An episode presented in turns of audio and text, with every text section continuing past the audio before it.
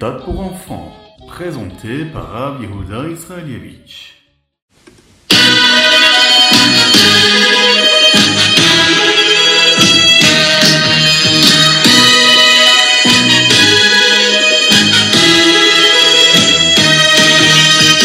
Bonjour à tous, infiniment heureux de vous retrouver pour partager avec vous le Ritat du jour. J'espère que vous allez bien.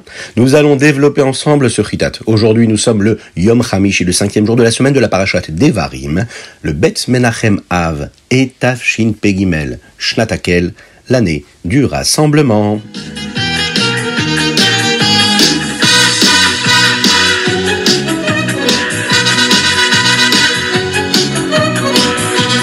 Et nous allons démarrer avec le Chumash. Aujourd'hui, Moshe Rabbeinu rappelle au Béni Israël, au peuple juif, leurs différents voyages et les différentes expériences qu'ils ont vécues dans le désert. Il leur rappelle euh, tous les pays qu'ils ont traversés en chemin vers Eretz Israël. Tout d'abord, Édom.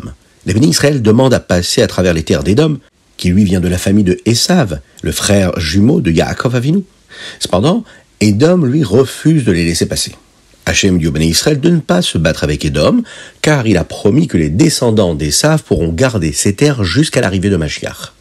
Les Béné Israël vont donc contourner toutes ces terres-là d'Édom, et ils vont se diriger vers le territoire de Moab. Arrivé chez Moab, Akadosh Baruch ordonne également au Béné Israël de ne pas combattre Moab. Pourquoi? Car ils sont aussi les descendants de Lot, Lot qui était le neveu d'Abraham Avinu. Les bénis Israël peuvent acheter de la nourriture, ils peuvent acheter de l'eau, et ils vont de cette façon-là passer de manière pacifique le territoire de Moab.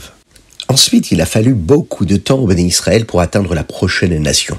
Ils ont dû errer pendant plus de 38 ans dans le désert. Tous les bénis Israël qui étaient déjà adultes et qui eux étaient sortis d'Égypte ont dû mourir avant que seuls les enfants puissent entrer en Eretz Israël. C'était la promesse de Dieu. Ensuite, nous arrivons chez Amnon. Amnon est également un descendant de Lot. Et les bénis Israël vont passer par les terres d'Amnon. Ils doivent respecter leur territoire car ils sont liés à Lot. Et les bénis Israël ne vont pas combattre du tout ce pays-là. Ils arrivent ensuite à Émori.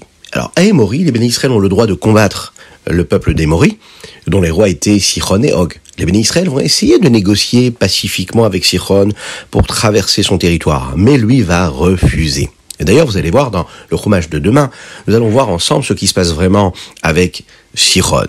Soyez patients, ça arrive.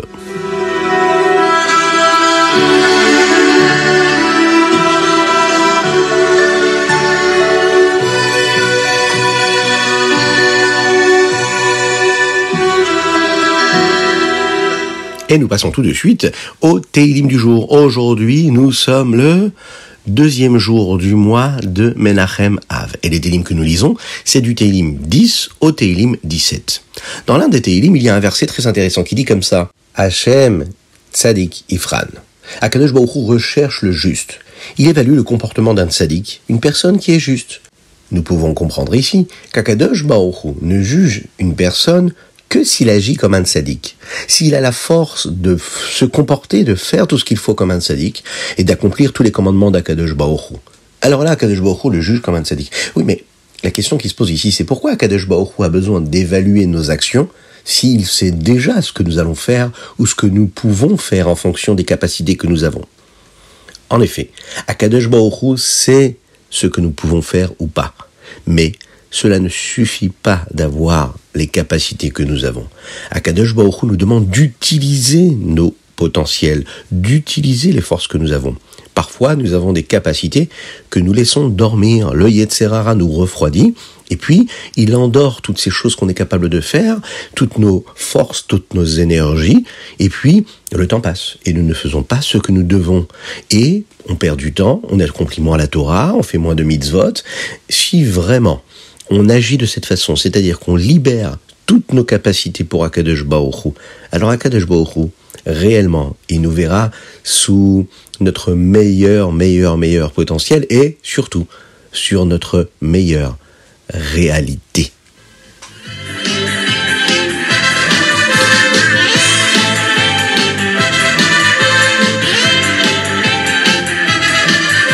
Et nous passons au Tanya. Nous sommes dans la Higueret Teshuvah, le Perek Yudbet.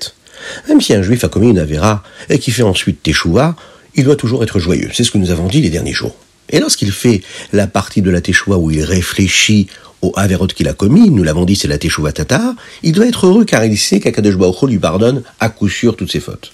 Lorsqu'il a compris les mises-votes, avec une nouvelle énergie spéciale, c'est-à-dire celle de Teshuvah Ilah, alors il doit certainement être joyeux de pouvoir se rapprocher encore d'Hachem, grâce à la Torah, grâce aux mitzvot, et grâce à la Avodat Tfila, c'est-à-dire le fait de travailler dur pour faire une belle tfila. En effet, faire la tfila, c'est pas juste dire les mots, c'est se travailler, c'est faire des efforts.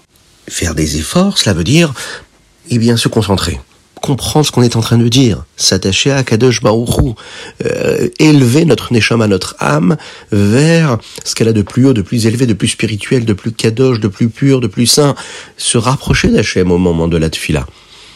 À chaque lettre, chaque mot que nous allons prononcer, chaque étape de la tefila, c'est une évolution vers Akadosh Baruch C'est un véritable travail. C'est des efforts qu'on doit fournir. C'est pour ça que c'est pas si évident de faire la tefila. Vous le savez, chacun, c'est pas si évident de faire une vraie tefila. Et nous appelons ça la avodat tefila. Maintenant, lorsqu'un homme, euh, il lui arrive quelque chose de pas très sympathique, d'inconfortable.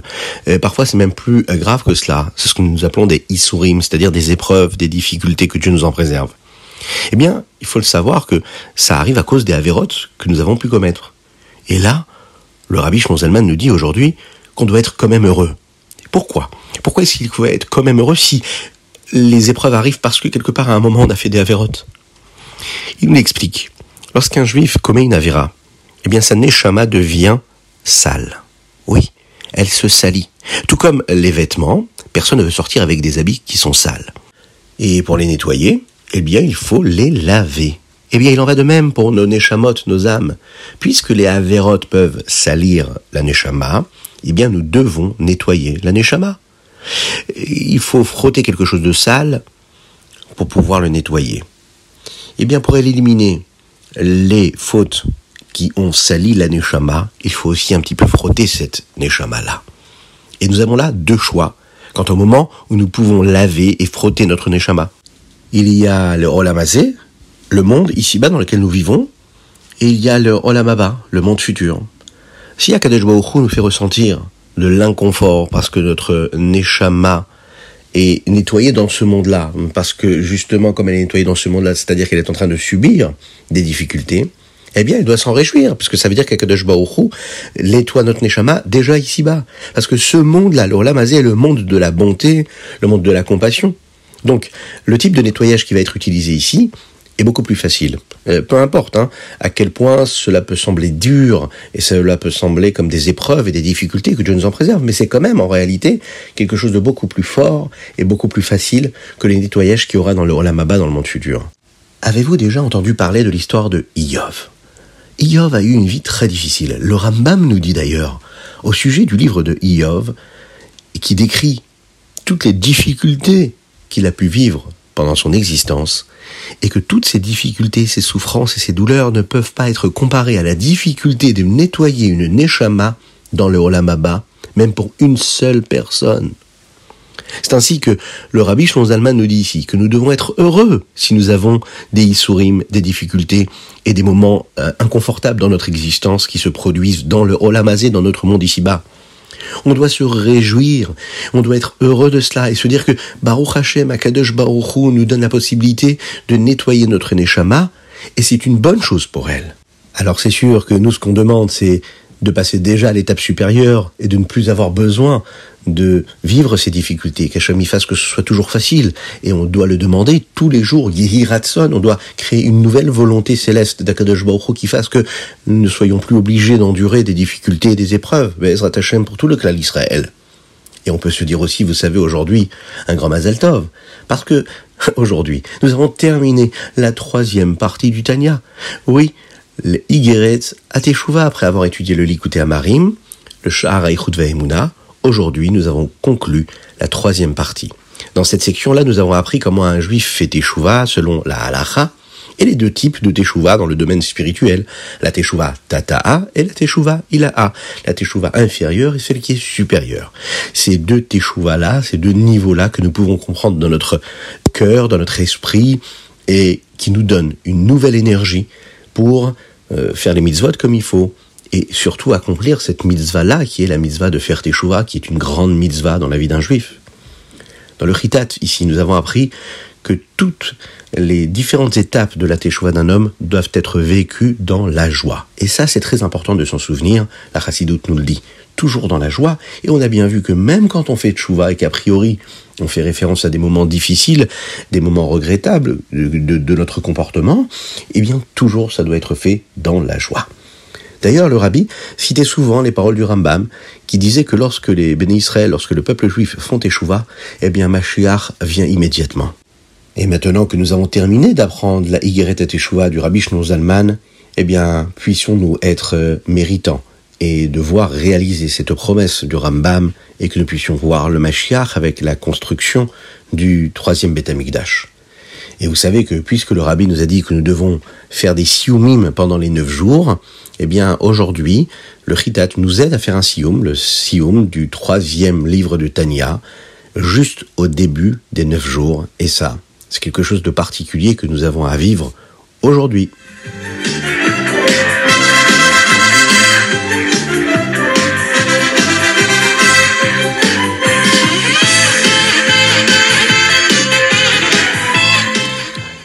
Et nous passons au Ayom Yom. Aujourd'hui, nous sommes le Beit Menachem Av.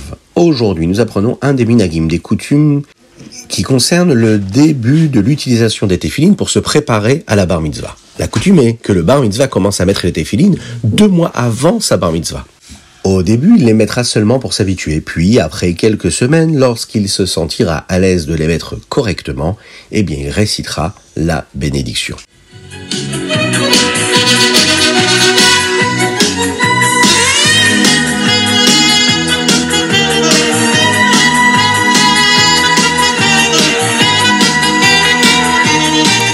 Le Rambam du jour. Mais avant le Rambam, il faut bien sûr ici rappeler qu'il est important de euh, mettre les petites pièces dans la tzedaka. Parce que quand on met des petites pièces dans la tzedaka, eh bien Mashiach arrivera. Et aujourd'hui, nous allons demander à un petit garçon de nous réciter le pasouk Torah Tziva.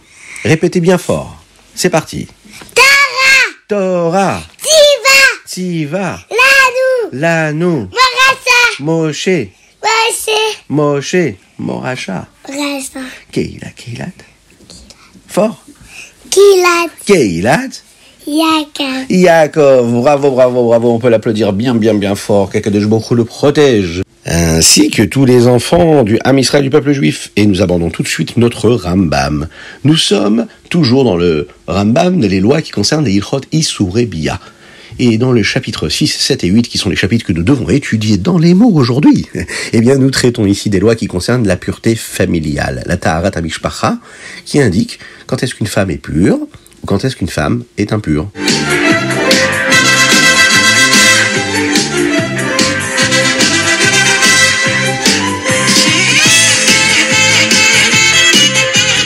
Et nous allons passer, avant de se quitter, à notre sujet du jour. Oui, parce que ce que nous voulons, c'est la venue de Mashiach. Vous savez, dans la prière de Moussaf, pendant le Yom Tov, nous disons comme ça, Mipne chata, einu galinu.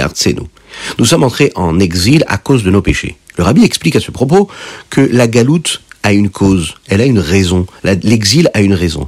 C'est quoi? C'est nos péchés. Et nos péchés, nos avérotes, sont la cause qui a entraîné la galoute. Akadosh Baruch Hu a créé le monde d'une manière où une chose peut entraîner une autre. Cela s'appelle cause et effet. Oui, si nous éliminons la cause, eh bien l'effet disparaîtra également. Alors comment cela fonctionne-t-il?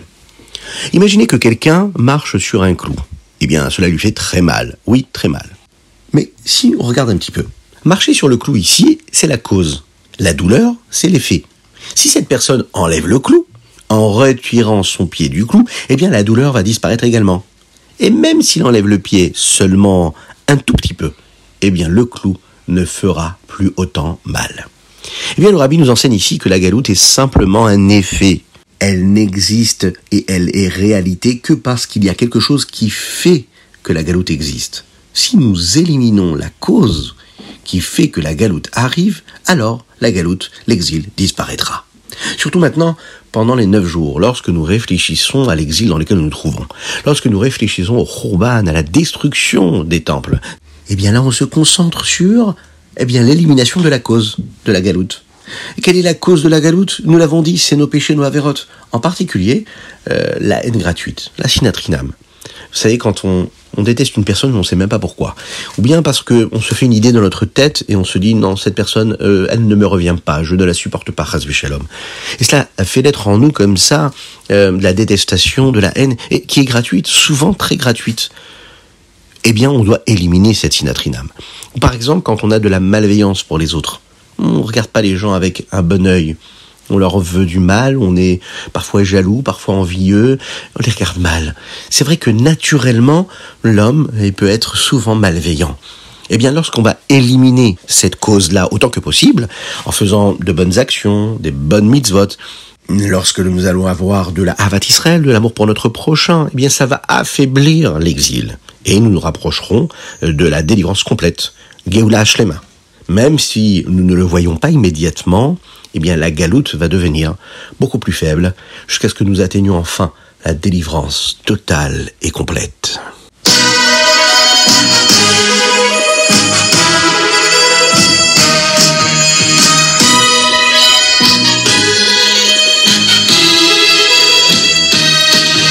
Et voilà, c'est fini pour aujourd'hui, mais ça reprendra Be'ezrat Hashem avec plus de force demain.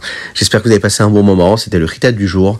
N'oubliez pas de le partager avec vos amis, c'est une grande mitzvah de partager, de diffuser, de vous associer à la diffusion de la Torah et des mitzvot, de l'enseignement du Rabbi de Lubavitch, qui est d'étudier le Ritat tous les jours, d'étudier le Rambam tous les jours, de se rapprocher de ce moment-là de la délivrance, et ça c'est grâce à vos partages.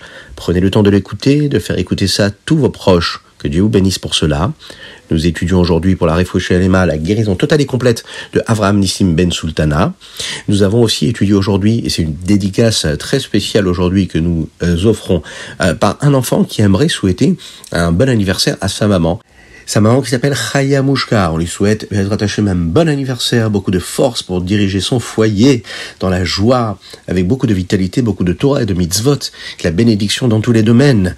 Voilà, c'est un grand Mazel Tov. Et vous pouvez aussi, vous, envoyer vos dédicaces sur ritat.fr ou sur le WhatsApp du 06 61 76 87 70. Que Dieu vous bénisse, qu'il vous protège, qu'il vous inonde de bonté, de grâce, de miséricorde, de joie véritable, de réussite matérielle et spirituelle dans tous les domaines. Oui, que cela puisse se passer dans l'opulence, dans la largesse. Et Bezrat Hashem, que nous puissions nous voir, chanter, danser, Bezrat Hashem dès demain, et faire le fritat, par exemple, vous savez, à Yerushalayim, sur l'esplanade du Bet Amigdash, avec le Mashiach Tzidkenu, avec tous nos proches. On chantera, on dansera, on fera les Chaim. Ce sera quand même extraordinaire.